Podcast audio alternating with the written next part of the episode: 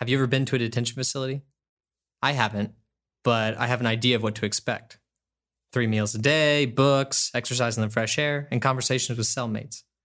It's like an indoor summer camp, but the people and living conditions are far harsher, and you don't necessarily get to go home at the end of summer. Hello, everyone.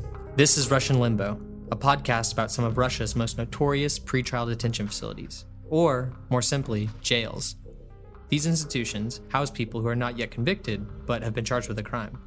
Sometimes people are kept in these facilities for years, and yet few people know what it's really like inside one. In fact, what happens in a Russian detention facility usually stays there, only to be known to the guards and the detainees, just as is so often the case in the US and many parts of the world. However, Russian Limbo is here to change all that. We will explain how pretrial detention facilities work in Russia and bring you the stories of those who have been inside those veiled institutions.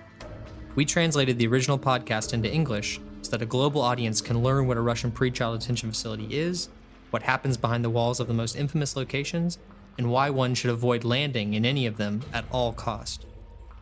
More details, photos, videos, and texts can be found on our Patreon page. Your donations will help us improve and expand this project. You will find a link in the podcast description. We look forward to your feedback.